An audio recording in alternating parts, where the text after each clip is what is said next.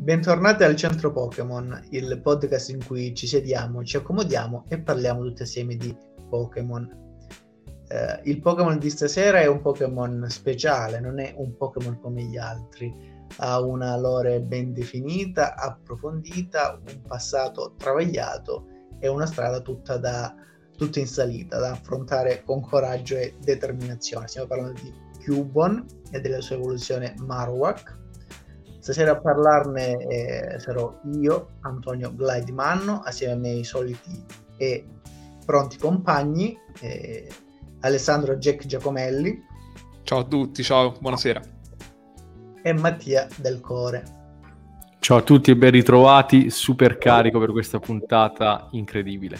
Super carico a, a buon ragione perché Cubon è secondo me uno dei Pokémon meglio fatti, tra i Pokémon più belli, dalla storia più commovente e sensata del mondo Pokémon. È raro incontrare e incappare in un Pokémon così, così bello e così tragico allo stesso tempo nel mondo Pokémon, soprattutto così sensato e ben inserito in quel panorama di Pokémon. Ma prima di, di scendere nei dettagli, direi cosa ne pensate di questo Pokémon? Cioè, ormai è chiaro che io amo questo Pokémon. Vabbè, eh, secondo me se ne può parlare solo bene, non c'è neanche troppo da stare a discutere.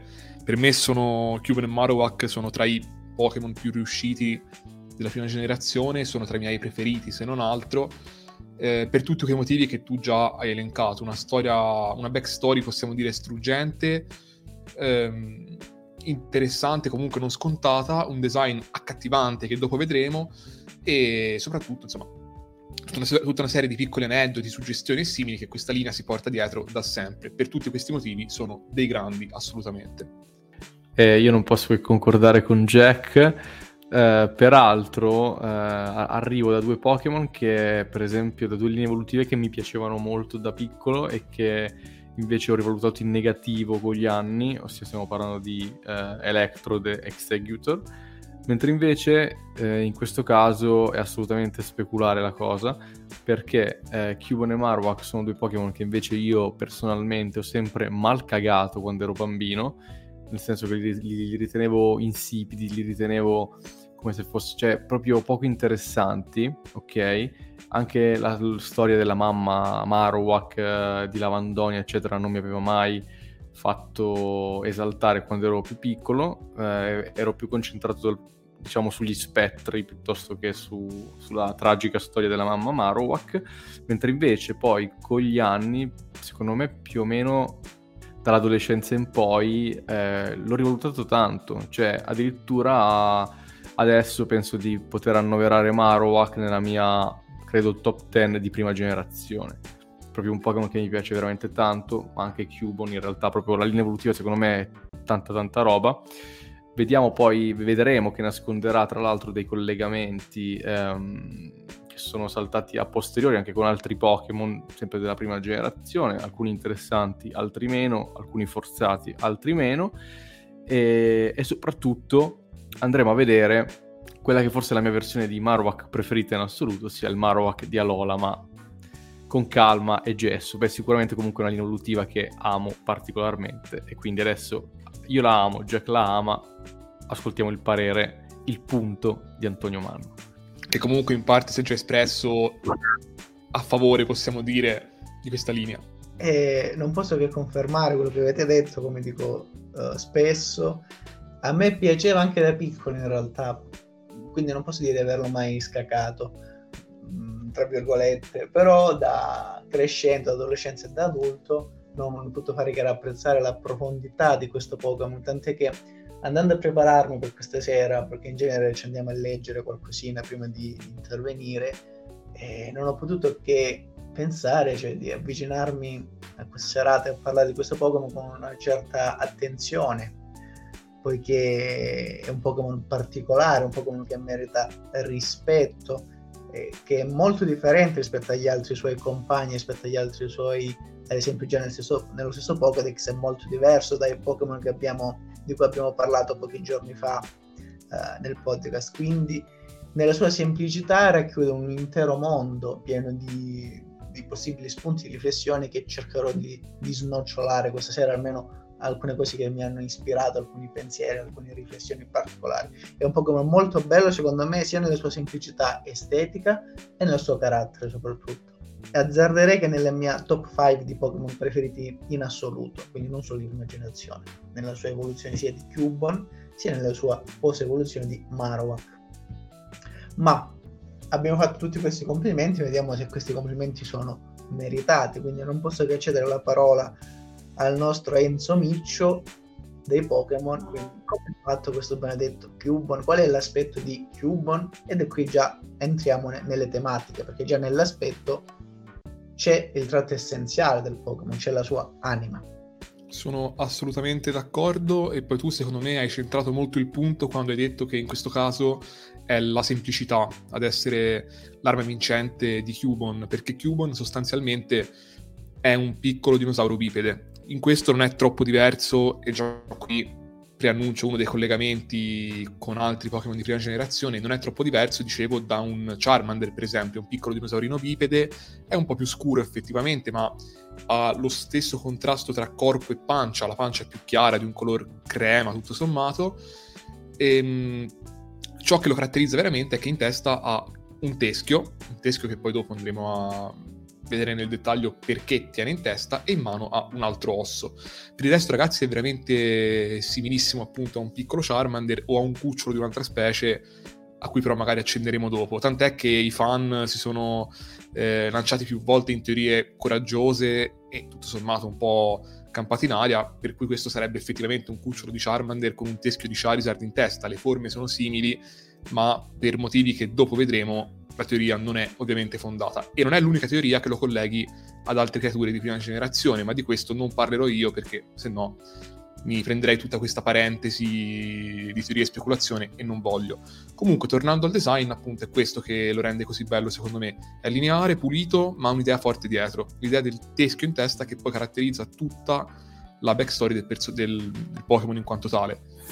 Teschio in testa che eh, però diciamo che come sempre fa emergere qualche incongruenza a livello di, mm-hmm. di lore del gioco perché così come per esempio per Kangaskhan nasce dall'uovo con già il piccolino nella, nella sacca, in questo caso per esempio i Cubon, eh, cioè cos'è, tutti i Cubon hanno la mamma morta, tutti i Cubon, cioè capito? Allora io sono d'accordo, però sai cos'è secondo me, sia per Cubon che per Kangaskhan è legato al fatto che sono di prima generazione, cioè quando non esistevano le uova, non esisteva l'allevamento e quindi semplicemente, cioè non è che nascessero mai delle uova, cioè non li vedevi mai nascere concretamente dalle uova, li trovavi in natura ed erano già così.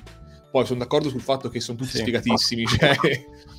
sì, sì, sì, sì, sì. Ah, ci possono essere varie teorie per cercare di far quadrare il tutto. Ammetto che sono teorie posticce, nel senso che cercano di far rientrare tutto nello schema, però soprattutto in alcune descrizioni Pokédex di Marowak ci sono alcuni artigli sul quale si può sfruttare, su quale discutere. Ma adesso hai tirato in ballo la madre di Cubon e quindi tocca a te Mattia descrivere la lore fondamentale di questo Pokémon, poiché ha questo teschio in testa Cubon per gli spettatori, per gli ascoltatori che magari non lo sanno. Se ti va di allora, no, no, beh, assolutamente.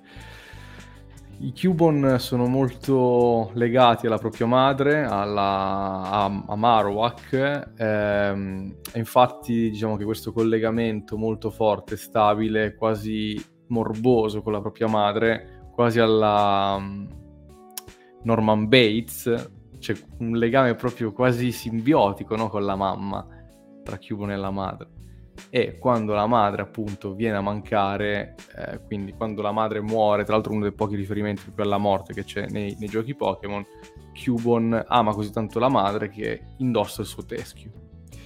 Questa è una cosa da una parte macabra, dall'altra estremamente tenera e che ci rende secondo me la dimensione di un Pokémon che eh, è solitario e tragico. Infatti tra l'altro la, cioè, il nome Pokédex di Cubon è proprio Pokémon solitario questo collegamento con la madre, questo attaccamento quasi malato ma anche tenero sotto un certo punto di vista, emerge in tantissime voci del Pokédex, cioè è una cosa esplicita, non è una speculazione a posteriori. Per esempio, eh, in Pokémon giallo, quindi subito pronti via, prima generazione, porta il teschio di sua madre come elmetto. Il suo verso che fa eco nel teschio è una triste melodia. Bellissima questa su- voce Pokédex. Questa è bellissima perché ci dà subito la dimensione di un Pokémon appunto estremamente triste, insoddisfatto, condannato perennemente comunque a convivere con un dolore che è incolmabile. Perché per esempio addirittura Pokémon Rubino e Zaffiro Cubon si strugge per la madre che non rivedrà mai più. Piange alla luna piena che somiglia molto alla madre. Le macchie sul teschio che indossa sono dovute alle lacrime copiose. Questa è una voce Pokédex, ragazzi, drammatica. O no? Cioè, una delle più forti. Che forse no, no, assolutamente, assolutamente. Una delle più forti, ma tra anche delle più belle, cioè che riescono in poche parole, cioè in due frasi già a tratteggiare il tratto il carattere fondamentale del Pokémon con una certa poesia, con un lirismo che è intrinseco del Pokémon, cioè tutto il Pokémon, tutto Cubone, le sue evoluzioni, tutto ciò che fa ha questo afflato drammatico, ha questo, questo, questo forte sentire, questo sentimento che trascende un po' il semplice Pokémon come nelle relazioni anche con gli altri Pokémon. Ecco, forse io ho letto le voci Pokédex più struggenti, però secondo me ce ne sono altre che magari sono carine, e che se non so se, se avete voglia di leggerle oppure se, se con, cioè, queste due in realtà, come vi ho detto, sono quelle sicuramente più ecumeniche da un punto di vista proprio di descrizione del Pokémon, però non so se ne, ne avete altre che volete proporre alla platea o meno. Allora, diciamo che in realtà le due che tu hai letto fanno da modello per molte altre, e quindi ce ne sono molte altre che sono esplicitamente scritte sul calco di quelle. Ehm, io vorrei leggerne una che fa parzialmente eccezione, eh, quella per esempio di eh, Sole, che poi è parzialmente ripresa in Ultrasole piange disperatamente pensando alla madre morta, quando i Mandibuds lo sentono, si lanciano in picchiata per attaccarlo. Mandibuds, peraltro, come ci, ci avvisa eh, Ultrasole, che è l'avvoltoio sostanzialmente di quella generazione lì, eh, è il suo predatore naturale. Quindi il povero Cubon, oltre a essere sfortunatissimo, a vivere una vita tragica, è pure preda naturale di questi avvoltoi che svol- svolazzano per i cieli di Alola potrei aggiungere anche un'altra, uh, un'altra descrizione che è meno bella in realtà delle vostre, ma che ci permette di saggiare anche il percorso narrativo del Pokémon, che è quella di Pokémon Scudo. Indossa il teschio della madre defunta. A volte capita che pianga vedendola in sogno, ma ogni lacrima versata diventa più forte. Da qui si può capire anche il percorso evolutivo, caratteriale e, e di vita dello stesso Pokémon. Ecco, un altro aspetto di Cubon che deriva direttamente dalla perdita tragica della madre, che quindi questi Pokémon sono Pokémon che si definiscono quasi nel proprio essere orfani, diciamo che sono quasi il corrispettivo di Batman del mondo dei Pokémon eh, hanno anche un'altra caratteristica che deriva da questo lutto, ossia il fatto che sono dei Pokémon solitari e incapaci di stringere nuovi legami affettivi e nuove amicizie. Questo ci dà secondo me l'indizio di un Pokémon con un carattere e una personalità molto complesse e secondo me non immediate da capire e cogliere per fare luce nelle tenebre accenderei il manno segnale e quindi chiamerei a testimoniare il nostro Anto. Batman sostanzialmente. allora, non è un compito semplice, come dicevo un po' di giorni fa sono andato a leggere e quindi ci sono vari spunti di riflessione di cui possiamo discutere assieme, quindi invito magari a intervenire se, se qualcosa vi suona familiare o meno, se non vi convince. Allora, il mondo di Cubon è un mondo che secondo me è selvaggio, aspro e tendenzialmente malvagio. Eh, non abbiamo detto che secondo una delle principali teorie la madre di Cubon non è morta per cause naturali, ma è stata uccisa dal Team Rocket. Eh, è stata uccisa dal Team Rocket perché eh, predavano i suoi teschi, perché le ossa dei, dei Marowak sono considerate della, della merce rara, preziosa, e quindi eh, invece di saccheggiare i cimiteri, dopo aver terminato di saccheggiare i celebri cimiteri di Marowak, cominciarono a uccidere direttamente questi Pokémon. Una cosa gravissima nel mondo Pokémon, uno dei pochi riferimenti ad atti così violenti, atti così violenti che non riguarda esempio gli Slowpoke che si almeno la coda ricresce agli Slowpoke, quindi non comporta necessariamente la morte del Pokémon.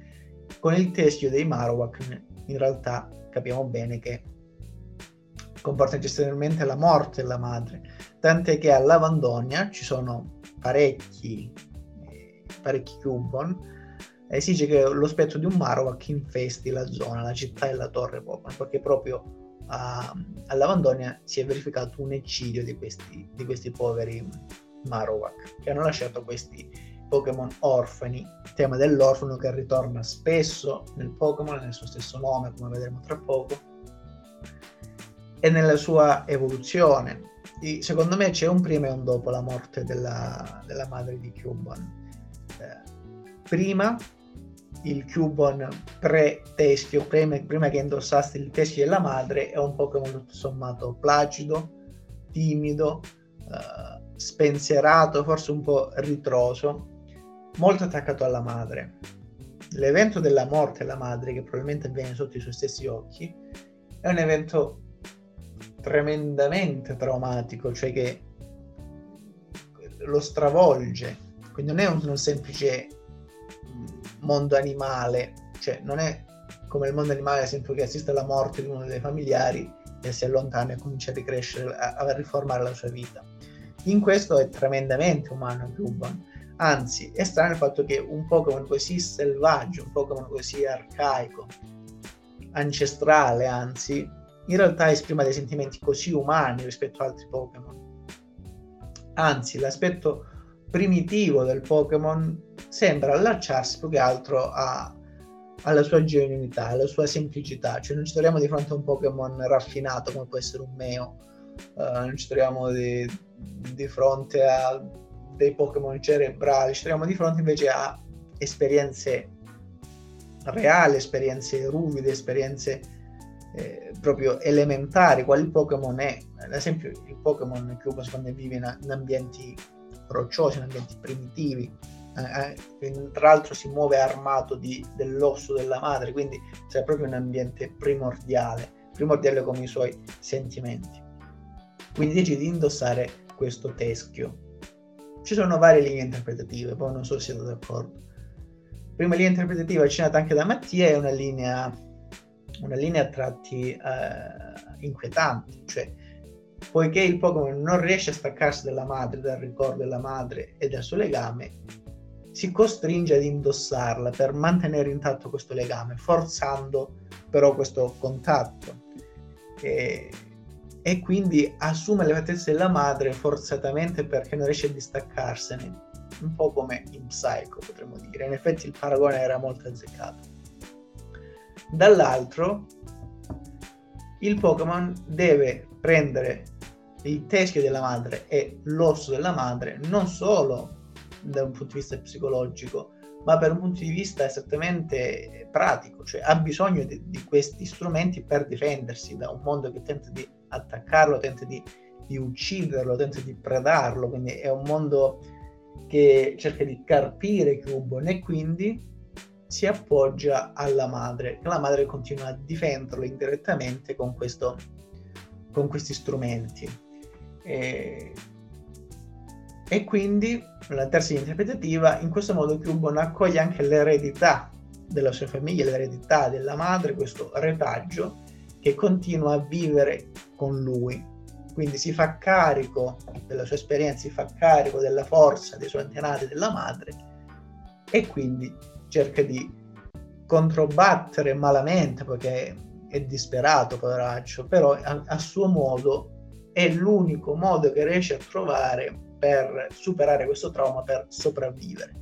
Probabilmente non sarebbe stato il metodo migliore per crescere, per andare avanti, ma è il metodo che ha scelto Cuban, è l'unico metodo che ha trovato Cuban. C'è una vena tragica questa che è strepitosa, cioè, c'è un lirismo che è veramente eccezionale per i miei gusti il fatto che indossi una maschera poi senza richiamare Perandello, senza richiamare eh, Batman, comunque è chiaramente evocativo, cioè diventa altro in quel modo, non è più, si convince, cerca di autoconvincersi che il povero Cubo non è più un, un bambino, ma è qualcos'altro, è indosso una maschera, indosso un'altra identità e cerca di adattarsi ad essa.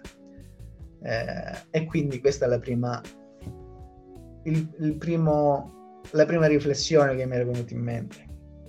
Poi sto parlando assai, l'altra cosa di cui è interessante parlare è, la, è il rapporto con gli altri Pokémon. Però non so se volete dire qualcosa al riguardo di quello che ho detto. No, non so se aggiungere qualcosa sulla lore specifica del, dei giochi, cioè dell'uccisione dei Marowak nei giochi, perché nel senso, ok, è orfano, ok, eh, però eh, nei giochi ehm, i Marowak vengono uccisi dal Team Rocket perché mm-hmm. le loro ossa sono molto, sono molto preziose quindi c'è un commercio sotto banco di teschi di Marowak che vengono quindi uccisi app- appositamente. Forse anche per questo quindi Cubon in sé non si fidano nemmeno degli esseri umani perché Team Rocket ha, cioè, stermina i Marowak. E, vabbè, e quindi nella prima generazione appunto vediamo poi la storia di questo Marowak specifico che si dice torni a infestare la torre di Lavandonia. Non so se poi Jack voleva aggiungere qualcosa in relazione comunque al Pokémon proprio a un livello più alto, quindi non specificatamente eh, nella prima generazione. Ma guarda, allora commento ehm, su entrambi i fronti, quindi tengo insieme le due dimensioni. Per rispondere ad Anto, vi dico che sono d'accordo soprattutto con la sua seconda e terza linea interpretative, nel senso che eh, io penso che comunque Cubon sia fondamentalmente un buono che indossa una maschera più che uno psicolabile in stile Norman Bates. Per quanto ci sia questo legame morboso, su questo sono d'accordo, però mi sembra che sia un suo modo, il modo di un cucciolo, di reagire a un trauma troppo grosso per lui, fingendo di essere altro e portando con sé l'eredità di chi lo proteggeva fino a quel momento. E soprattutto a livello molto pratico, mi sembra che ci sia la necessità di impiegare delle vere e proprie armi, dei veri e propri strumenti difensivi e offensivi per vivere in un mondo che non è fatto a misura di cucciolo, obiettivamente. Soprattutto non a misura di un cucciolo il cui teschio è così ricercato da un'organizzazione criminale.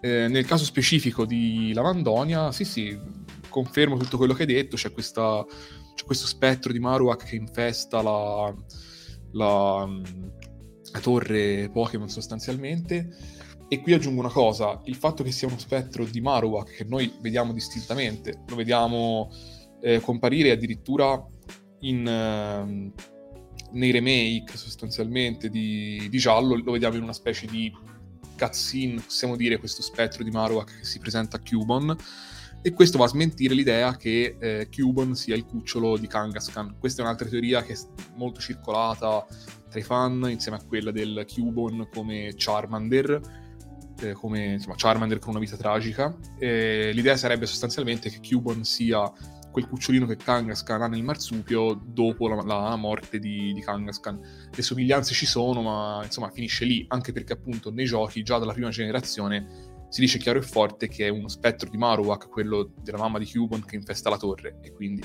anzi lo si vede anche, quindi insomma non, eh, non si pone il problema. Sì, ci sono vari misteri che riguardano la madre di Marowak, secondo, la madre di, di Cubon. Eh, in realtà concordo con quanto diceva Alessandro, cioè a me tra le diverse linee interpretative del legame di Cubon con la madre, quelle più azzeccate mi sembrano le, le ultime, quindi la, la, seconda e la terza in particolare.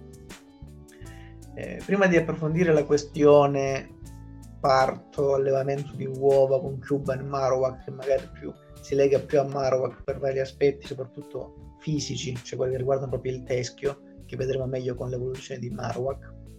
Potremmo però delineare un po' meglio il, il carattere di, di Cubone. Il carattere di Cubone è diverso da quello di Marowak.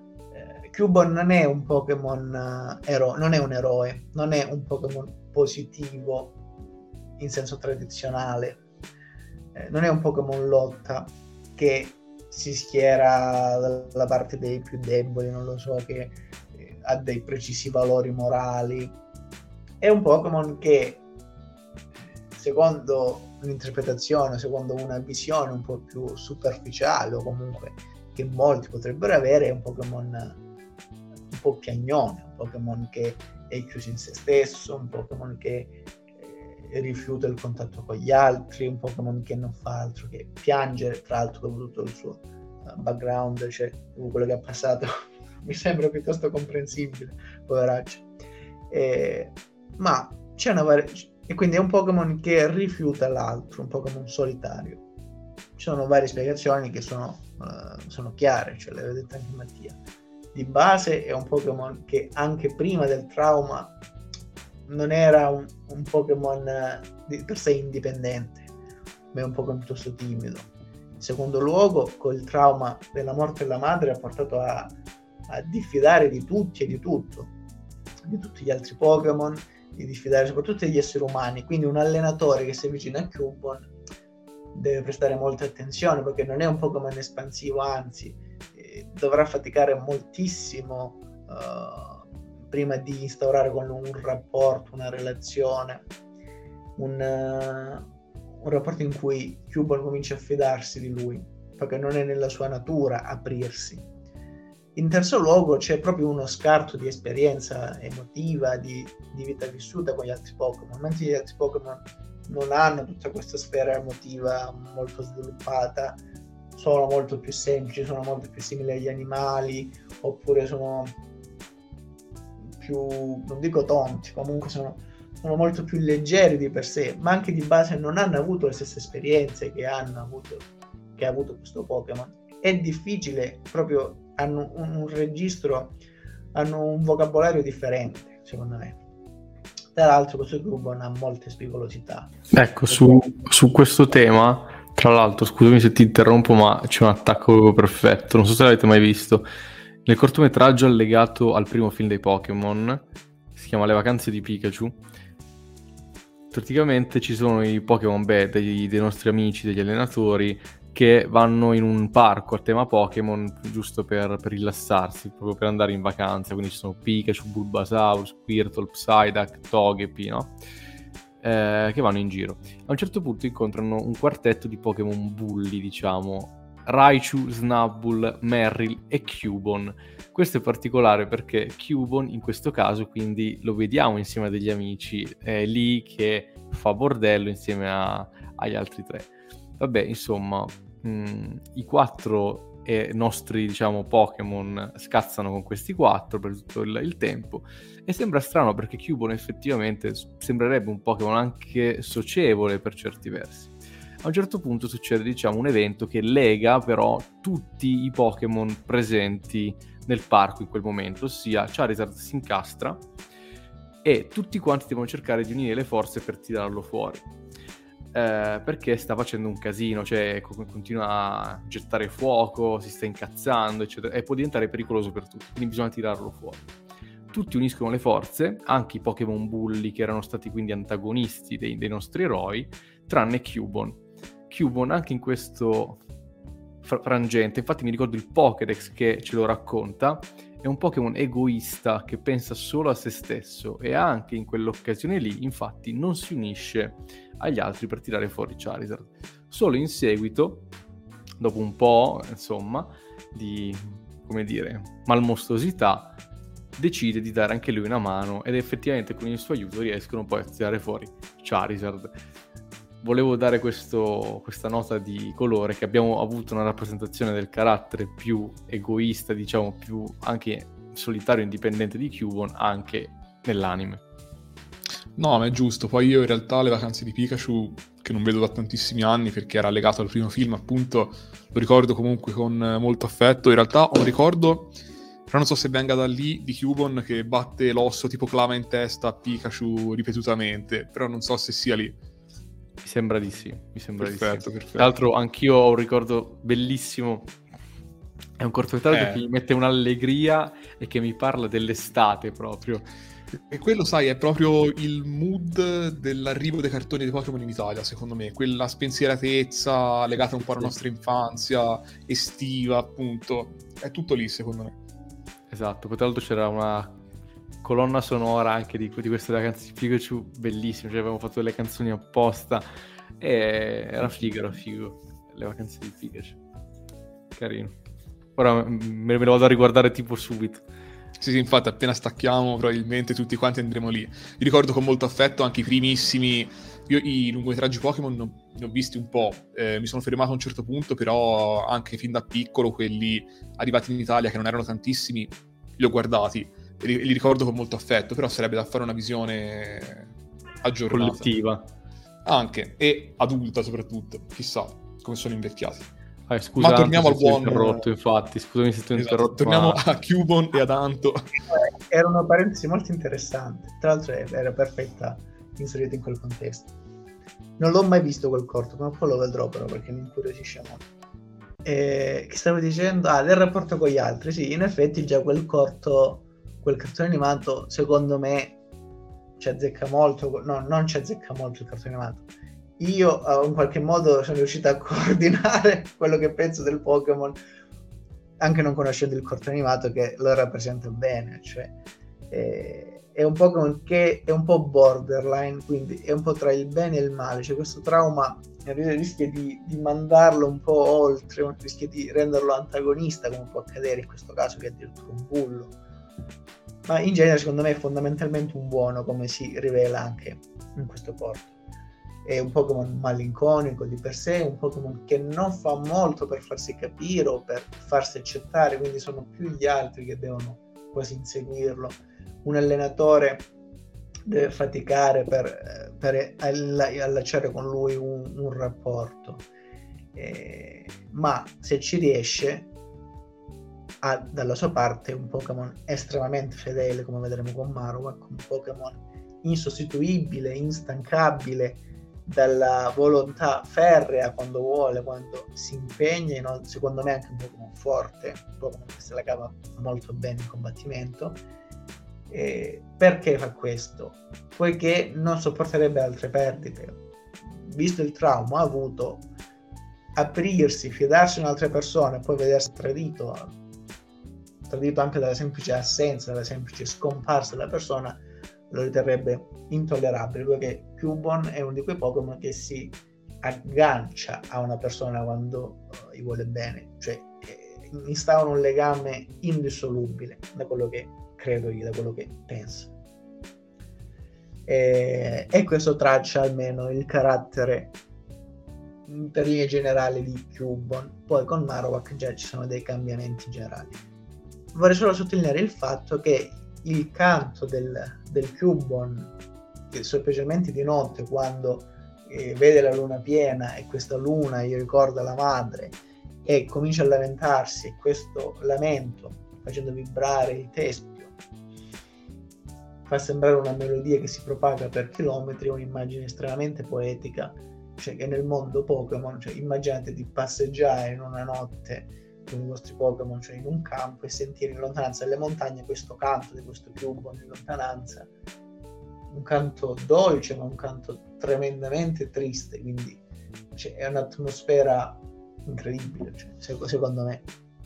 E dopo questa bella, poetica e toccante immagine, possiamo noi forse arrivare a parlare dei nomi di Cube in altre lingue? Sì, perché è quello che faremo comunque. Però ringraziamo comunque Anto per averci regalato questo grande momento. Beh, eh, io onestamente me lo sono immaginato molto, soprattutto magari di, di notte, in una, in una, parte un po' collinare, un po' brulla, eccetera, me lo immagino proprio. Ma torniamo ai nomi in altre lingue, qui magari, non lo so, Cuba adesso si chiamerà tipo Scrotex in tedesco. E questo andrà a distruggere ogni residuo di magia. Vabbè, in realtà eh, partiamo dalle cose importanti, smontiamo mezz'ora di puntata dicendo che Cubon non si dovrebbe pronunciare Cubon, ma Cabon, perché comunque è l'unione di Cab, che è cucciolo, e Bon, che è osso. Ma noi continueremo a dire Cubon perché così deve essere. In realtà lo chiamavo Cubone, lo chiamavo quando ero piccolo. Cubone. Anch'io in realtà da piccolo. Sì, sì, sì. Il giapponese è a suo modo poetico anch'esso perché il nome giapponese è Karakara, che in realtà è semplicemente un'onomatopea, onomatopea del tintinnio, perché nella mia, nella mia, cioè la mia ipotesi è che sia sostanzialmente il tintinnio che fa la sua testa all'interno, all'interno di questo teschio che porta perennemente, che indossa perennemente.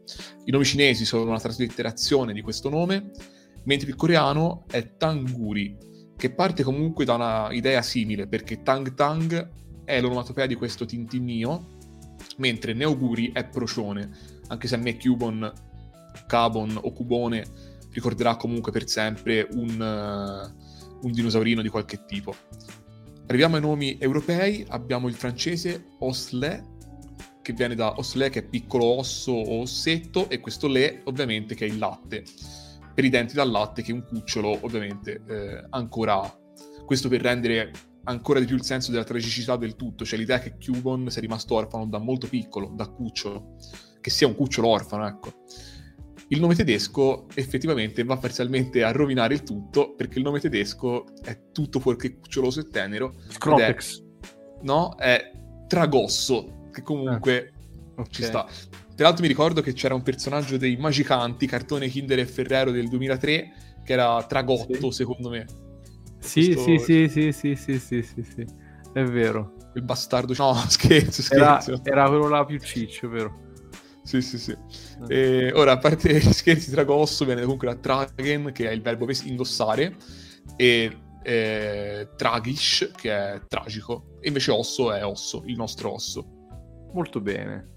Allora, eh, beh, dopo l'angolo dei nomi di solito c'è un altro angolo, no? Aspetta, sì, vedo, vedo...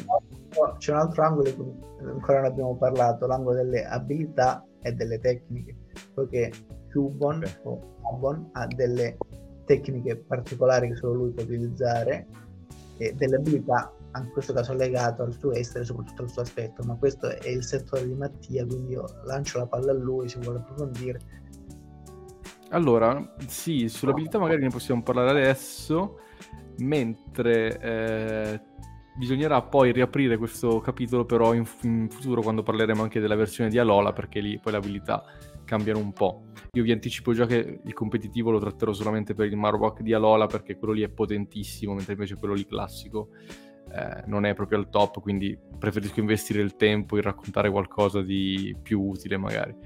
Eh, per quanto riguarda le abilità di Cubone e Marowak normali, abbiamo la prima abilità che è testa dura, Rock Head, che praticamente semplicemente fa riferimento al fatto che lui abbia esattamente un casco teschio in testa e che evita i contraccolpi, quindi lui può non avrà mai non subirà mai alcun contraccolpo, quindi nessun danno di rinculo, diciamo, dalle mosse, per esempio, non lo so, contatore. Poi abbiamo la seconda abilità che è molto utile, ossia parafulmine, che in pratica il Pokémon in generale sul campo attirerà sempre le mosse di tipo elettro, ovviamente neutralizzandole visto che è di tipo terra. Questo ovviamente è una, è una, grande, è una grande abilità che si può usare in, in diversi contesti. Ma abbiamo poi l'abilità speciale che è lotta scudo, Battle Armor, che eh, invece ci dà una misura della, come dire, resilienza e della caparbietà di Cubon perché evita i brutti colpi. Quindi il, l'avversario di Cubon non riuscirà mai a fargli dei danni, diciamo, critici. E questo comunque è indicativo anche della tempra del carattere del Pokémon in sé. Torneremo poi sul Marowak di Alola che secondo me è ancora più fregno, ma vedremo dopo. Adesso io invece andrei a vedere quanto è fregno Cubon nelle carte, spoiler moltissimo secondo me. Eh, non so se Jack vuole avere l'onore di, incominci- di dire, inaugurare questo angolo, perché onestamente io ho tanti candidati. Eh. Mm-hmm. No, ne ho tantissimi anch'io, ma accetto volentieri questa proposta che, che tu mi hai fatto. E quindi senza indugi vado a parlare del Cubon che per affinità personale, ma anche per l'artwork in quanto tale, è forse il mio preferito tra tanti bellissimi, ovvero il Cubon di Expedition. Eccolo lì, il nostro padre. Io, esatto, che io molte volte ho citato, ma stavolta ne vale veramente la pena perché eh, il set ci mostra un Cubon in cima tipo a un promontorio, una scarpata, un qualcosa, sdraiato, che guarda un piccolo fiorellino, l'unico fiorellino in vista per lo spettatore. E dall'unico occhio che vediamo sgorga questa lacrima. Una carta bellissima, struggente, nella sua semplicità che ti racconta molto di Cubon, della sua natura profondamente malinconica, eh, della sua tristezza interiore, intrinseca, del dolore che si porta dentro e al tempo stesso della sua dolcezza in certi contesti, della sua sensibilità che può portarlo ad apprezzare le piccole cose come questo piccolo fiore. È una riflessione, possiamo dire, sul lato buono di Cubon, poi non nego che a volte possa essere un po' più cattivello e dispettoso, ma qui lo vediamo in un contesto invece totalmente diverso. Veniamo alla carta flop, in realtà è una scelta molto difficile perché il livello qui è mediamente alto, mi sento di dire. Al tempo stesso, dovessi sceglierne una, direi verosimilmente quello di Invasione Scarlatta, che mi resta un po' anonimo, è semplicemente un Cubon che è bello tracotante, cammina su un ponte non è un Cubon bellissimo peraltro secondo me e quindi mi sento di metterlo tra le carte brutte anche se brutta in senso stretto di certo non è. Perfetto. Allora andrei io. In realtà di carte top ce ne sono, ce ne sono veramente tante io ero indeciso tra un po' alla fine tra un po' di carte però in realtà ho deciso di premiare diciamo l'intuito, il sentimento, cioè quella che boh, mi piace di più, anche se secondo me non è la più bella, però mi smuove qualcosina dentro, anche se il significato non è magari eh, più memorabile come in, altre, in, altri contesti. Sto parlando del Cubon di Jungle, del set Jungle, che è il primissimo Cubon che vediamo, mi piace tantissimo l'artwork è molto semplice, però è molto suggestivo, perché vediamo questo Cubon di notte, vediamo il cielo stellato, la palette è praticamente tutta blu e marrone il corpo di Cubon, con Cubon che guarda verso le stelle, pensando ovviamente alla madre, e secondo me a livello di eh, disegno in sé è bellissimo, cioè mi sembra quasi un quadro quasi acquarellato, non so come, come dire, mi piacciono tantissimo le sfumature, molto pastello che ha questo, questa illustrazione. Eh, peraltro del nostro boh, zio Mitsuhiro Arita, che è un altro illustratore che a me piace tantissimo. Eh, mi trasmette una malinconia questa carta che è metà basta, diciamo, e secondo me riesce a racchiudere un po' l'essenza di Cubon eh, anche come, come dire, proporzioni, ecco, da un punto di vista proprio più estetico, più visivo, mi piace tanto. La carta flop, ehm, anche qua, boh, nel senso, non ce ne sono tante perché effettivamente eh, Cubon, eh, di Cubon hanno fatte veramente bellissime, secondo me.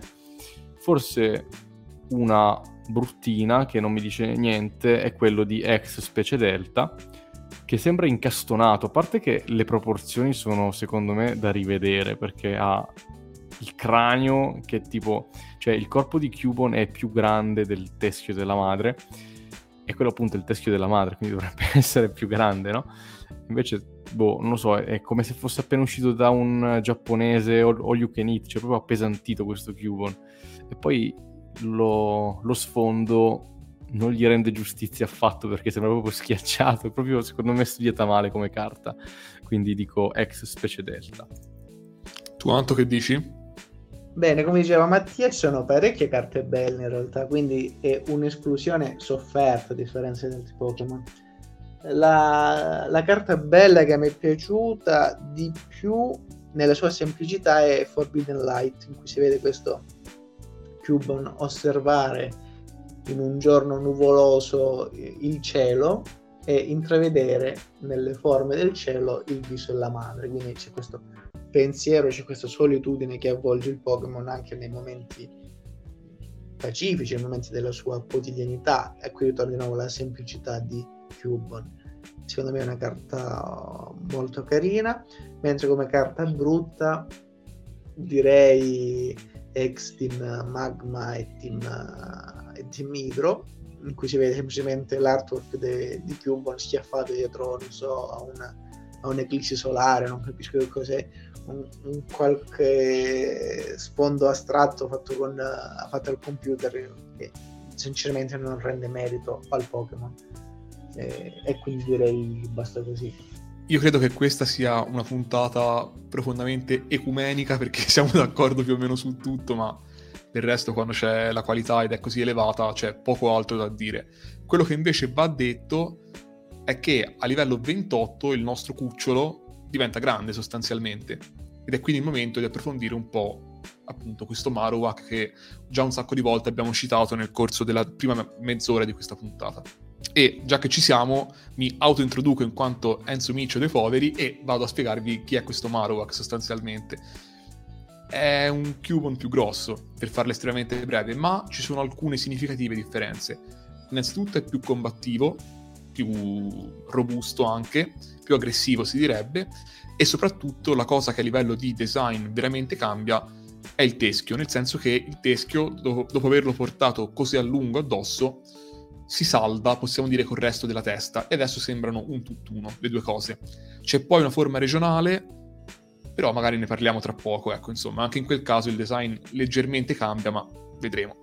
Mamma mia, bellissimo. quello è bellissimo. Eh, anche so, questo, secondo sono... me. Eh, sì, no, Marowak per carità, bello, ma il Marowak di Alola per me è devastante. Cioè, mm-hmm. sono uno dei più grandi fan mondiali di Marowak di Alola, io credo. Ci sta, io della linea in generale, ma effettivamente Beh, quello di Lola a questo punto, dai, ci stiamo girando intorno, diciamo un po' come è eh, fatto. Anzi, dillo sì. tu che sei un grande fan. Beh, allora, il Marowak di Alola, ehm... ma innanzitutto è più magro, è più esile, ehm... sembra quasi scarnificato, diciamo. Eh, sul teschio gli appare un simbolo in mezzo agli occhi, una sorta di fiammella, perché? Perché effettivamente il Marowak di Alola cambia completamente la tipologia, non è più di tipo terra come il Pokémon guardaossi eh, di canto, ma diventa eh, proprio per far fronte ai, dire, alle condizioni cambiate del, dell'arcipelago di Adialola, diventa di tipo spettro fuoco. Infatti, per esempio, ha un, un, osso che è molto più lungo eh, di quello che utilizza, che lo possiamo vedere utilizzare nella forma di canto e all'estremità di questo, di quest'osso bruciano due fuochi fatui che non si spengono mai. Addirittura c'è delle abilità molto particolari che si connettono alla sua natura spettrale, per esempio può generare delle fiamme che inseguiranno per sempre i malcapitati che vengono maledetti dal Marowak di Alola.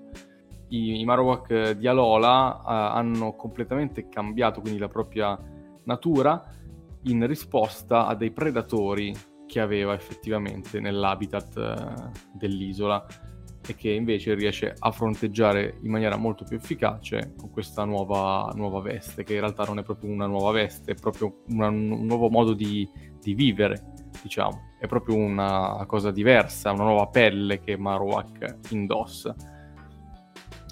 Io poi sul carattere cedo ovviamente volentieri la parola al nostro compare Antonio, però devo leggere questa descrizione, quella di Ultrasole. Abbiamo detto che in Sole ed Ultrasole le descrizioni di Cubon alludevano appunto a questa cosa dei Mandibats che li vanno a, pre- a predare, li mangiano e simili. Una volta diventato Marowak, appunto, leggiamo che scaglia il suo osso per abbattere i Mandibats, si dice che in questo modo voglia vendicare la morte di sua madre. Questo già un po' va a delineare il, il carattere ovviamente del personaggio, ma soprattutto è una descrizione molto bella perché dopo essere cresciuto con questo, eh, questo trauma, questo dramma interiore e simile, da lì trae la forza per crescere, maturare e andare poi a appunto, spiumare qualche Mandibats, possiamo dire. Beh, eh, palesemente Marowak è un Pokémon molto più assertivo rispetto a Cubone, non è più timido, non è più eh, solitario, anzi lo è ancora solo solitario, però non è più insicuro, ha completamente superato e affrontato il lutto per la perdita de- della madre, è diventato feroce, è diventato aggressivo, vendicativo, ha i mezzi per fare male e lo fa, poi lo vedremo anche, anche in competitivo eh, vabbè, io magari lascerei a Anto la lettura di qualche voce Pokédex del Marowak classico particolarmente stimolante. Io magari invece plano su, sul Marowak di, di Alola, così leggiamo anche qualcosa eh, da questa, da questa, di, di, di questa versione di Marowak. In Pokémon Sole l'osso che impugna apparteneva alla madre, la cui apprensione si è trasformata in una fiamma che protegge i figli anche dopo la morte. Per cui diciamo che il Marowak di Alola ha sempre con sé sua madre, in, qualche modo, che vive nei fuochi fatui del suo osso.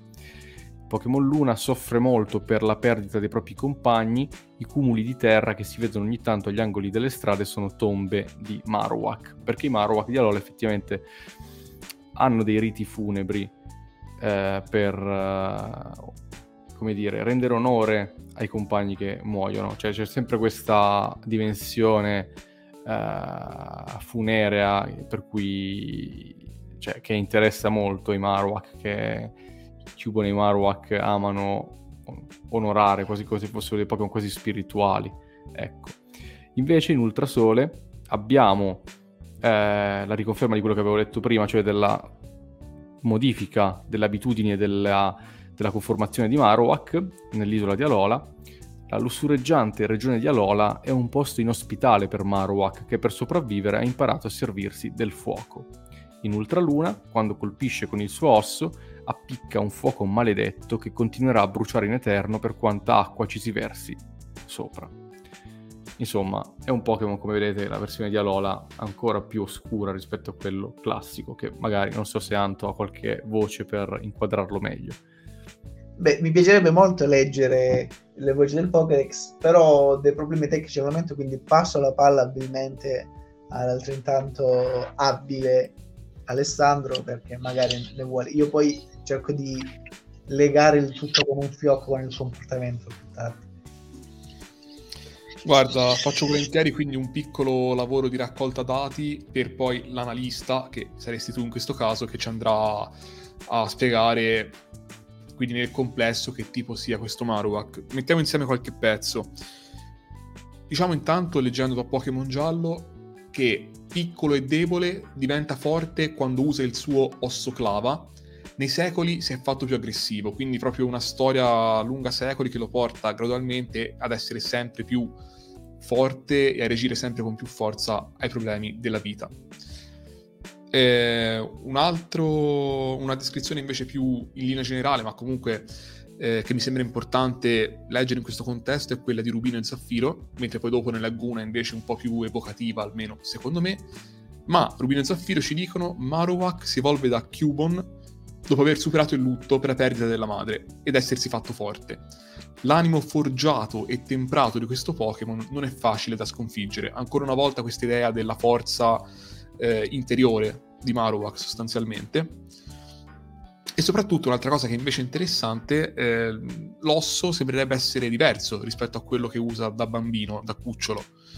Perché eh, Cristallo, per esempio, ci dice da qualche parte nel mondo vi è un cimitero di Marowak. È lì che si procura gli ossi. Quindi cosa abbiamo? Un Pokémon che usa abilmente queste ossa, che prende in cimiteri appositi come armi. Un Pokémon che ha superato il lutto per la madre, che si è fatto forte, ha un animo temprato e, come ci dice Pokémon X, di piccole dimensioni, un tempo era del tutto innocuo. È diventato più aggressivo brandendo un osso come arma. Qui la parola all'esperto, la parola ai giurati, la parola a Antonio Glideman. Bene, in realtà avete tracciato molto bene i caratteri di Marowak, sia i caratteri di Marowak di Alola che di Canto. Comunque io cerco di riassumere il tutto. Uh, Marowak a livello, cioè Cubo nel livello 28 diventa Marowak. Dalla descrizione del Pokédex è chiaro che quando Cubon piange l'ultima lacrima per la madre, quando esaurisce questa, uh, questa questa fase della sua vita, quando supera questo trauma, finalmente si evolve in Marowak. Marowak è un Pokémon dal carattere molto diverso da Cubone, è un Pokémon che ormai ha accettato quella parte di sé, ha accettato quella, quel suo trauma, quella, sua, quella fase della sua vita, infatti il teschio della madre non è più un casco protettivo, ma si è ormai saldato a lui, ormai una parte integrante di sé e addirittura si adatta a lui, quindi non subisce più passivamente, non è una semplice protezione, ma è una parte di lui che cresce insieme a lui, si deforma, assume un aspetto differente. Quindi eh, la madre è diventata una parte integrante di lui ed è, è, un po' come riuscita ad andare anche avanti, nel senso anche letterale, cioè addirittura fisicamente si assiste a questo cambiamento. Eh, il Pokémon quindi non piangerà più, ormai quella fase più malinconica è terminata, ma diventa più aggressivo, diventa più più permaloso, addirittura si dice furioso nel Pokédex. Ma cosa significa questo? Secondo me non è un Pokémon furioso come può essere un Pokémon aggressivo come Mankey, né un Pokémon malvagio come può essere Gengar. È un Pokémon che ha trovato un nuovo equilibrio, un Pokémon che ormai ha scelto la sua strada e che la intraprende in maniera più sicura, in maniera più ferma. Infatti c'è che una volontà ferrea che è impossibile piegare è raro che il Pokédex insiste così tanto su questi aspetti. Qui ci troviamo davvero di fronte a un Pokémon guerriero, un Pokémon che però non ha dimenticato le sue origini, le sue radici, un Pokémon che sebbene ha terminato di piangere si ricorda ancora ciò che ha passato, ha interiorizzato quell'esperienza e ha imparato da essa, cioè non significa che sia un Pokémon perfetto, non è un Pokémon eroe, è un Pokémon anche un po' permaloso, un Pokémon vendicativo come abbiamo visto, cioè si vendica dei torti subiti, è un vendicatore, non è un eroe, in effetti.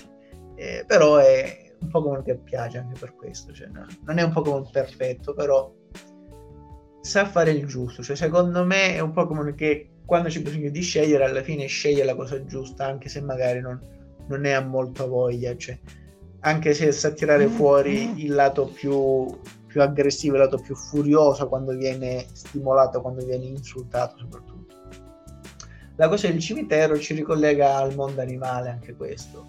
Soprattutto Marowak e Cubon hanno degli aspetti molto simili agli elefanti. Gli elefanti sono estremamente legati alla famiglia, sono molto intelligenti, sono tra i po- pochissimi animali a celebrare o comunque a onorare i propri defunti. Infatti sono i cimiteri, degli famosi cimiteri degli elefanti. Anche per Marowak ci sono dei cimiteri, cimiteri nascosti, soprattutto perché sanno che le ossa verranno predate dai, dagli esseri umani e quindi ogni tanto si regolano in questi, questi cimiteri o per rendere omaggio alla propria stirpe o per prelevare le proprie armi perché come sappiamo Marowak è ancora armato di un lungo osso e è diventato molto abile addirittura delle tecniche uniche che sono tipiche del Pokémon come osso Omerang, cioè osso Boomerang, osso Clava tutto a base di, di ossi, quindi li lancia come, come un boomerang e poi ritorna indietro. Comunque è un'abilità piuttosto uh, raffinata. Eh, cioè ci, possiamo ricollegarci anche alla questione della nascita, quindi come è possibile che tutti questi Cubon, tutti questi Marowak abbiano delle ossa delle proprie madri. Quindi, credo che questo si possa spiegare in varie fasi. Come aveva già detto Alessandra all'inizio, la questione delle uova non era molto chiara e poi era in atto una vera e propria um, caccia ai Cubon e ai Marowak, quindi era una stirpe in via di estinzione quasi questi, questi Cubon, ce n'erano pochissimi, erano proprio su, sull'orlo della, della distruzione, stavano per scomparire dal mondo Pokémon. Poi pian piano l'intervento degli altri allenatori, la sconfitta di Team Rocket hanno permesso evoluzioni in senso diverso. Infatti eh, Cubone nasce dalle uova, dalle uova di Marowak, quindi eh, altri Pokémon non c'entrano nulla anche all'interno del gioco Pokémon e soprattutto questi Marowak trovano gli oggetti, trovano i teschi, trovano i, le ossa, anche come Cubone, nei cimiteri. Quindi è lì che vanno a recuperare questi oggetti, secondo me, quindi non è qualcosa di totalmente insensato, ci può essere questa spiegazione come eh, ho già detto prima, il carattere ci troviamo di fronte a un Pokémon più con cui ci si può interfacciare più facilmente, meno restio alle, alla fuga, potremmo dire, rispetto a Cubon, però anche qui è molto difficile da... Uh, è difficile intrecciare con lui un rapporto solido, un rapporto sul lungo periodo. Come con Cubon ha bisogno di molto tempo per fidarsi, cioè nonostante quando si apre all'allenatore, ci troviamo di fronte a un Pokémon molto forte. Questa è per la versione di Canto, la versione di Alola, adesso continuo a dilungare, ma la versione di Alola ha già un carattere un po' diverso. Se il, il Marowak di Canto è un, è un Marowak guerriero, un guerriero solitario, un guerriero indipendente che vive nelle rocce e nelle montagne, il Marowak di Alola è stato costretto a modificare il suo tipo e penso che ci siano solo due Pokémon che, ab- che abbiano modificato in maniera così radicale il proprio tipo, che passa al tipo terra, in questo caso al tipo fuoco e spettro, l'altro mi pare che sia solo Eevee, e lo fa per adattarsi al mondo circostante, un mondo che è molto aggressivo, un mondo pieno di Pokémon erba, quindi lui acquista il tipo fuoco per autodifesa. L'acquisto del tipo spettro non è casuale, infatti il Pokémon, anche nella forma di Cubone, ha quelle è affine a tematiche quali la vita, la morte, eh, l'introspezione, questi temi un po' lirici, quindi il tipo spettro non è del tutto casuale. Eh, soprattutto viene indicato, viene visto dalla popolazione locale come un Pokémon stregone, perché riesce a evocare queste fiamme che lo difendono e soprattutto è impegnato in, in danze rituali con il fuoco che sono tipiche di Alola e nel mondo reale anche tipiche de, delle da- riguardano le danze de- delle Hawaii. Molto spesso anche nei film si, vede, si vedono queste, queste, danze con il fuoco. E infatti i segni che ha sul, sul teschio, quelle fiammelle che ha sul capo, eh, so, fo- sono formate a causa dello sfregare que- eh, queste ossa sul cranio, quindi per accendere queste fiamme, che sono dei fuochi fatui, come diceva Mattia. Cosa sono i fuochi fatui? I fuochi fatui sono delle fiamme maledette nate dalla combustione di anime, anime di persone che in genere sono cadute in battaglia o comunque sono morte in maniera turbolenta, in maniera, uh, in maniera violenta. Possono essere positive o negative. Positive possono indicare la via dei viandanti, ad esempio uscire dai boschi nel caso che siano persi, oppure possono indicare i luoghi in cui sono morti i proprietari, i, almeno uh, le, le persone eh, quando erano in vita o dove si trovano dei tesori. Possono addirittura sviare in realtà i viandanti e mandarli su strade sbagliate, su precipizi, in luoghi pericolosi. Quindi hanno natura ambigua, come un po' ambigua anche questo Marowak di Alola, che è un po' più oscuro rispetto agli altri. E... Queste fiamme sono in realtà con Marowak, le fiamme sono lo spirito della madre di, di, di Marowak, probabilmente morta anche lei in circostanze non, non naturali e quindi questo Marowak evoca lo spirito della madre per difenderlo e assisterlo in battaglia. Anche qui c'è un'immagine molto poetica, cioè la madre continua a difendere anche da trapassata uh, il figlio con queste fiamme che non fanno molto danno secondo quanto dice il Pokédex, queste fiamme blu dei fuochi ma che sono inestinguibili, cioè impossibile estinguere. Addirittura una voce del Pokédex afferma che non fanno un male solamente fisico, cioè un dolore eterno non solo al corpo ma addirittura allo spirito. Quindi siamo di fronte a, a una chiave di lettura, comunque a un Pokémon che affonda le mani su terreni molto diversi, terreni anche spirituali, cioè danneggia anche l'anima dei suoi avversari. Da qui ci è possibile ricollegarsi anche al carattere del Pokémon che ha un carattere rispetto alla forma di canto meno furiosa, meno battagliera, ma più caparbia, più testarda, soprattutto ha quella pacatezza e quella risolutezza che cioè, non è eh, Cubon e Cubon e Marowak non è come altri Pokémon sono Pokémon un po' cacciaroni. Ad esempio Pokémon di tipo fuoco tipici o di tipo roccia che fanno un bordello che fanno, che fanno festa che sono un po' acquaracquare in alcuni aspetti, no? Anche per questo è il, è, il, è il, bello di questi Pokémon, no? Che sono accentratori, sono dei Pokémon che eh, dichiarano di fare qualcosa, comunque si promettono di fare qualcosa e poi se ne dimenticano. In realtà Cubone è un tipo che non parla molto, ma quando decide di fare un qualcosa, quando promette di fare qualcosa, la porta a termine, comunque in maniera straordinaria, in maniera addirittura inaspettata riesce a ricordarsi di cose, riesce a, a raggiungere gli obiettivi che magari altri hanno dimenticato, comunque è molto testardo, quando dice qualcosa quella è. E questo è il Marok di Alola soprattutto.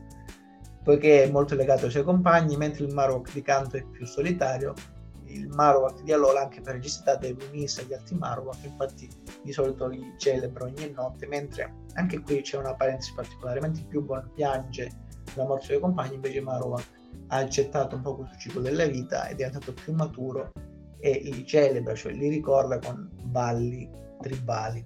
C'è questa dimensione, questa dimensione aspra di, di, di Marowak, questa, questa visione un po' terra-terra che si affaccia proprio alle radici de, della vita, de, dell'esistenza. E, e, con questo penso di aver detto, detto tutto quello che eh, avevo pensato su Marowak in generale. Pokémon affascinante, soprattutto la versione di Alola, bisogna dire, queste, queste fiamme, questo stragone, questo Pokémon stragone ha molti riflessi e molti rimandi che sono molto particolari, cioè mi, mi interessano molto. Soprattutto quel blu, a me piace molto la versione blu, la versione shiny non abbiamo parlato, cosa ne pensate delle versioni shiny di questo Pokémon? La versione shiny di Cubone non mi piace tanto però, per la verità, la versione shiny di, di, di Marowak secondo me è molto bella. Sì, no, ci sta. Allora, commento solo la Shiny, nel senso che su tutto il resto sono molto d'accordo. Hai detto un sacco di cose interessanti e condivisibili. Per quanto riguarda le Shiny, le Shiny delle due forme di Marowak per me sono entrambe molto belle, laddove quella di Cubone è effettivamente improponibile. Allora, le, le Shiny verdi, dai ragazzi, fanno veramente vomitare, non si possono vedere secondo me, ma anche quella di Marowak è bruttina secondo me. Bella quella di Marowak di Alola invece. Marowak Alola, sono contento di trovarti d'accordo con me perché è veramente incredibile. Bella. Non dico di preferire l'originale, ma quasi. Credo che sia anche più bella dell'originale. Ma io amo quelle varianti particolari dei Shine. In compenso, un caso in cui la nuova versione è meglio dell'originale è il competitivo, da quello che mi è parso di capire prima. Cioè, la forma Lola sì. è ben migliore dell'originale. Assolutamente, assolutamente sì. Ehm, allora, infatti vi parlerò solo di, di questa particolare versione del Marowak di Alola. Quindi, allora, ehm, partiamo dal fatto che Marowak in generale ha delle statistiche che non sono male, nel senso non sono altissime, ma la distribuzione è buona perché abbiamo 110 in difesa fisica, che è tanto, molto, davvero ottima quindi. Difesa speciale attacco 80, purtroppo i punti deboli sono la vita che è 60 e la velocità che è 45, quindi è molto lento come Pokémon, anche Marowak di Alola. Marowak di Alola, come vi avevo già anticipato, ha effettivamente altre abilità al suo, al suo arco, perché per esempio ha Corpo Funesto, che è un'abilità dei, di tanti tipi spettro che riescono a disabilitare alcune mosse con cui vengono colpiti dall'avversario, ma noi in realtà non ci importa molto perché per fare questo Marowak che vi vado a raccontare utilizzeremo come abilità testatura, quindi eh, l'abilità che ci permette di evitare i contraccolpi. È importante perché eh, questo Marowak, che è un Marowak offensivo, quindi lo utilizziamo come eh, estremamente, cioè perno di attacco praticamente, attacco fisico tra l'altro, ha nel suo rooster di mosse Flare Blitz, che in italiano è fuoco carica. Fuoco carica è una mossa che eh, è molto forte, è una mossa che ha per esempio la potenza di base di 120 di tipo fuoco ma che ha il contraccolpo. Con Rockhead noi evitiamo questo contraccolpo. Uh, secondo me il moveset di questo Marowak è eccellente perché per esempio oltre ad avere la mossa di tipo fuoco ha anche l'altra di tipo spettro che è osso tetro che è una, in realtà è una mossa non troppo conosciuta perché è una delle mosse esclusive del Marowak uh, di Alola e che in realtà è una mossa molto molto interessante perché infligge danno 85 fisico spettro che non è molto nota come non è molto comune come eh, combinazione ma anche una possibilità del 20% di diminuire la difesa del bersaglio. Quindi ottimo direi. Eh, ha anche un altro slot che sarebbe Bonmerang ossia Ossomerang in italiano tradotto in maniera molto pigra che eh, l'osso colpisce due volte, quindi fa 50-50 di danno di tipo terra e poi ritorna, ritorna dall'utilizzatore. Quindi abbiamo delle mosse d'attacco molto forti, ma voi direte, ok, però in realtà come attacco non era questa gran cosa 80, quindi perché mettergli tre mosse d'attacco? La risposta in realtà è molto semplice ed è l'oggetto che è il vero perno di questo set, ossia osso spesso. Dovete sapere che c'è un oggetto, osso spesso appunto, che è praticamente peculiare di Cubone Marowak.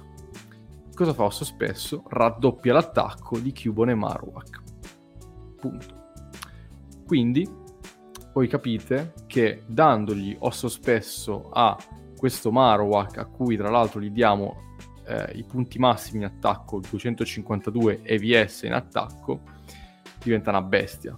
Perché è come se ci avesse già di base 160 di attacco. Per cui capite bene che stiamo parlando di una, di una bella bestia. La quarta mossa del moveset può essere una danza spada che aumenta ancora l'attacco per essere proprio devastanti.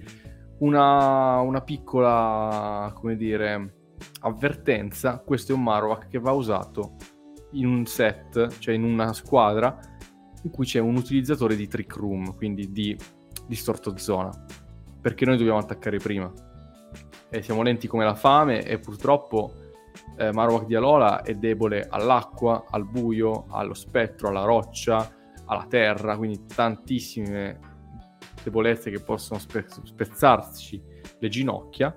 Quindi se noi riusciamo a invertire le velocità, a fare tutto un team basato sulla trick room, quindi su, sui Pokémon lenti, Marowak può veramente fare i buchi a terra. Il Marowak di Alola. Però bisogna avere questa avvertenza qua. Purtroppo il Marowak classico invece risulta un, un po' più debole rispetto al Marowak di Alola, quindi vi consiglio sempre di utilizzare la versione di Alola che è più spendibile. E basta, direi che ho, che ho concluso.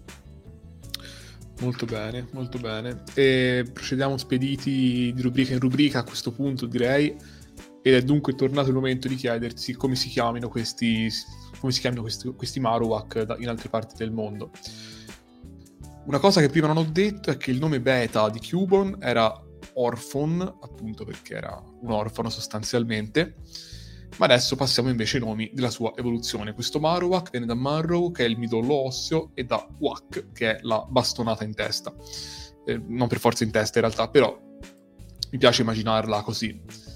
Il giapponese è di nuovo un nome onomatopeico invece ed è Gara Gara, che è l'onomatopea a quanto pare di un rumore continuo e piuttosto ehm, intenso e i nomi, i nomi, cinesi, coerentemente con quanto già accadeva per Cubon, sono traslitterazioni di quello giapponese.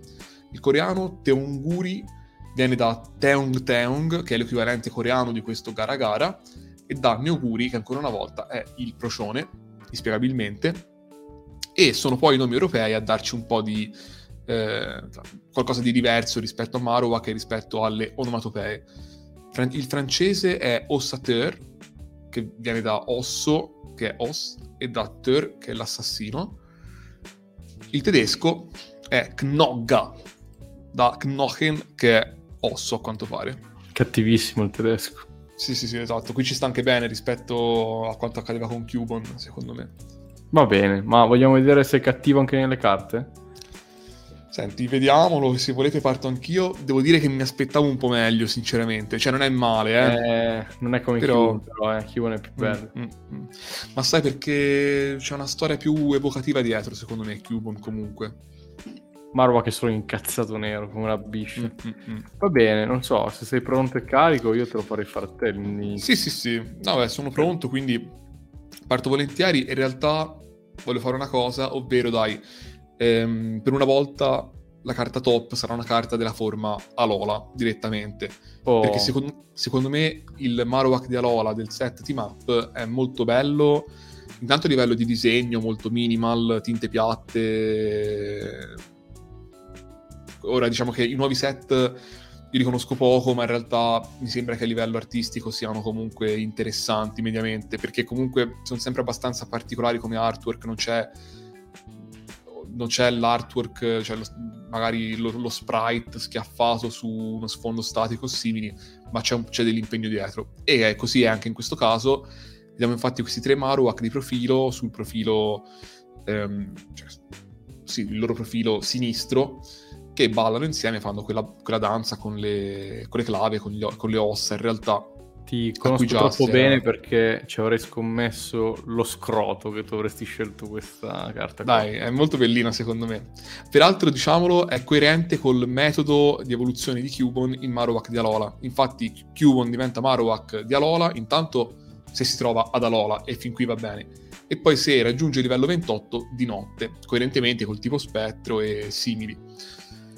E vabbè, mh, se mi conosci bene sai cosa sto per dire come carta flop la mitica carta Marowak livello 30 del set Il risveglio dei miti. Però qui, vabbè, diciamo che basta essere normopensanti per rendersi conto che è imbarazzante questa carta. Sì, sì, sì, è imbarazzante a dir poco. Tra l'altro eh, hanno sì. messo anche un, un, effetto scoreggio tipo verso... Cioè, all'altezza del, della coda di Marowak, non so se... Ah, è vero, vedi. è vero. È un po' offuscata la coda, sì, sì, sì. E vabbè, no, in realtà è bruttissima, semplicemente è appunto quello che ho detto prima che non volevo vedere, l'artwork di Marowak con uno sfondo preso a caso. Peraltro sembra la vista che c'è da un, vabbè, dai monti sopra casa mia, semplicemente, però va bene, è più brutta anche qui in realtà. Entro io a cannone, tra l'altro con un'altra carta del Marowak di Alola che come avete intuito io apprezzo particolarmente. Ehm, sto parlando del Marowak di Invasione Scarlatta.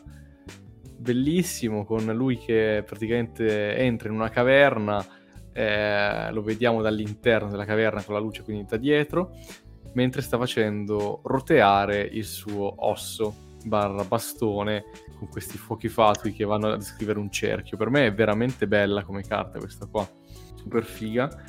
Eh, anche come appunto a livello di realizzazione Invece la mia carta flop è eh, una carta che anche tu, Jack, se mi conosci, puoi intuire perché sto parlando del Marowak Break di Vabbè, Turbo Blitz. anche qui non serve conoscerti, basta sapere che sei normopensante per capire che non puoi apprezzare questo orrore. Ragazzi, stiamo parlando di una merda allucinante, come tutte le carte break, ovviamente in cui c'è il cazzo di Marowak, ovviamente full art. Eh, eh, aspetta, no, spe- specifichiamo, cioè non il cazzo di Marowak in quanto parte del corpo, ma il maledetto Marowak. No, diciamo, no il, ecco, cazzo, il, cazzo, di Marowak non era intesa la parte anatomica, era proprio cioè, Marowak sì, sì, sì. Eh, tipo in versione tapiro d'oro. Bene, avete scelto delle ottime carte, Team Up soprattutto era anche una delle mie preferite, eh, però di carte belle per affetto per il set, direi legami inossidabili, in cui si vede questo Marowak in un ambiente roccioso che sta per essere attaccato da due, eh, da due reclute del Team Rocket, ma non sanno la furia che li investirà quando oseranno attaccarlo, soprattutto visto l'esperienza passata, viste l'esperienza passata che eh, ha dovuto affrontare, quindi secondo me ci saranno dei momenti di frenetica lotta e delle e una fuga rocambolesca di queste povere reclute che non sanno quello che stanno per affrontare. Come carta brutta direi ex specie delta, qui si vede questo Marowak un po' deformato dall'azione con il ventre prominente, la prospettiva un po' particolare vista la, la dinamica dell'azione, però a me non piace particolarmente. Qual è? Ex specie delta? Ex specie delta, sì.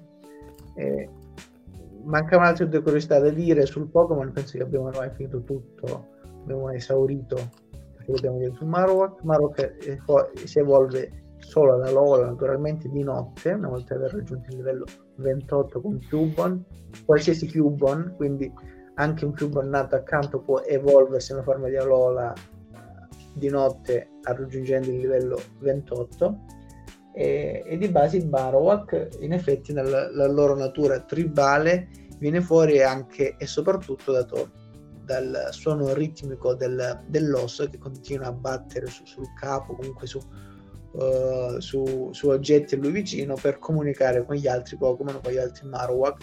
Il cosiddetto tam tam della giungla viene fuori anche da questo aspetto più, più primordiale del Pokémon. Si conoscono più di 50 ritmi diversi per comunicare, quindi anche lì ha una dimensione tutta sua uh, per, uh, per, interfacciarsi con il mondo. Da qui ho finito di tediarvi con i miei soliloqui sul Pokémon, un po' di parte perché a me piace molto, quindi ho un po' infiorettato questa, molti degli aspetti del Pokémon vi perdonerete, ma è tra i miei preferiti. Invece.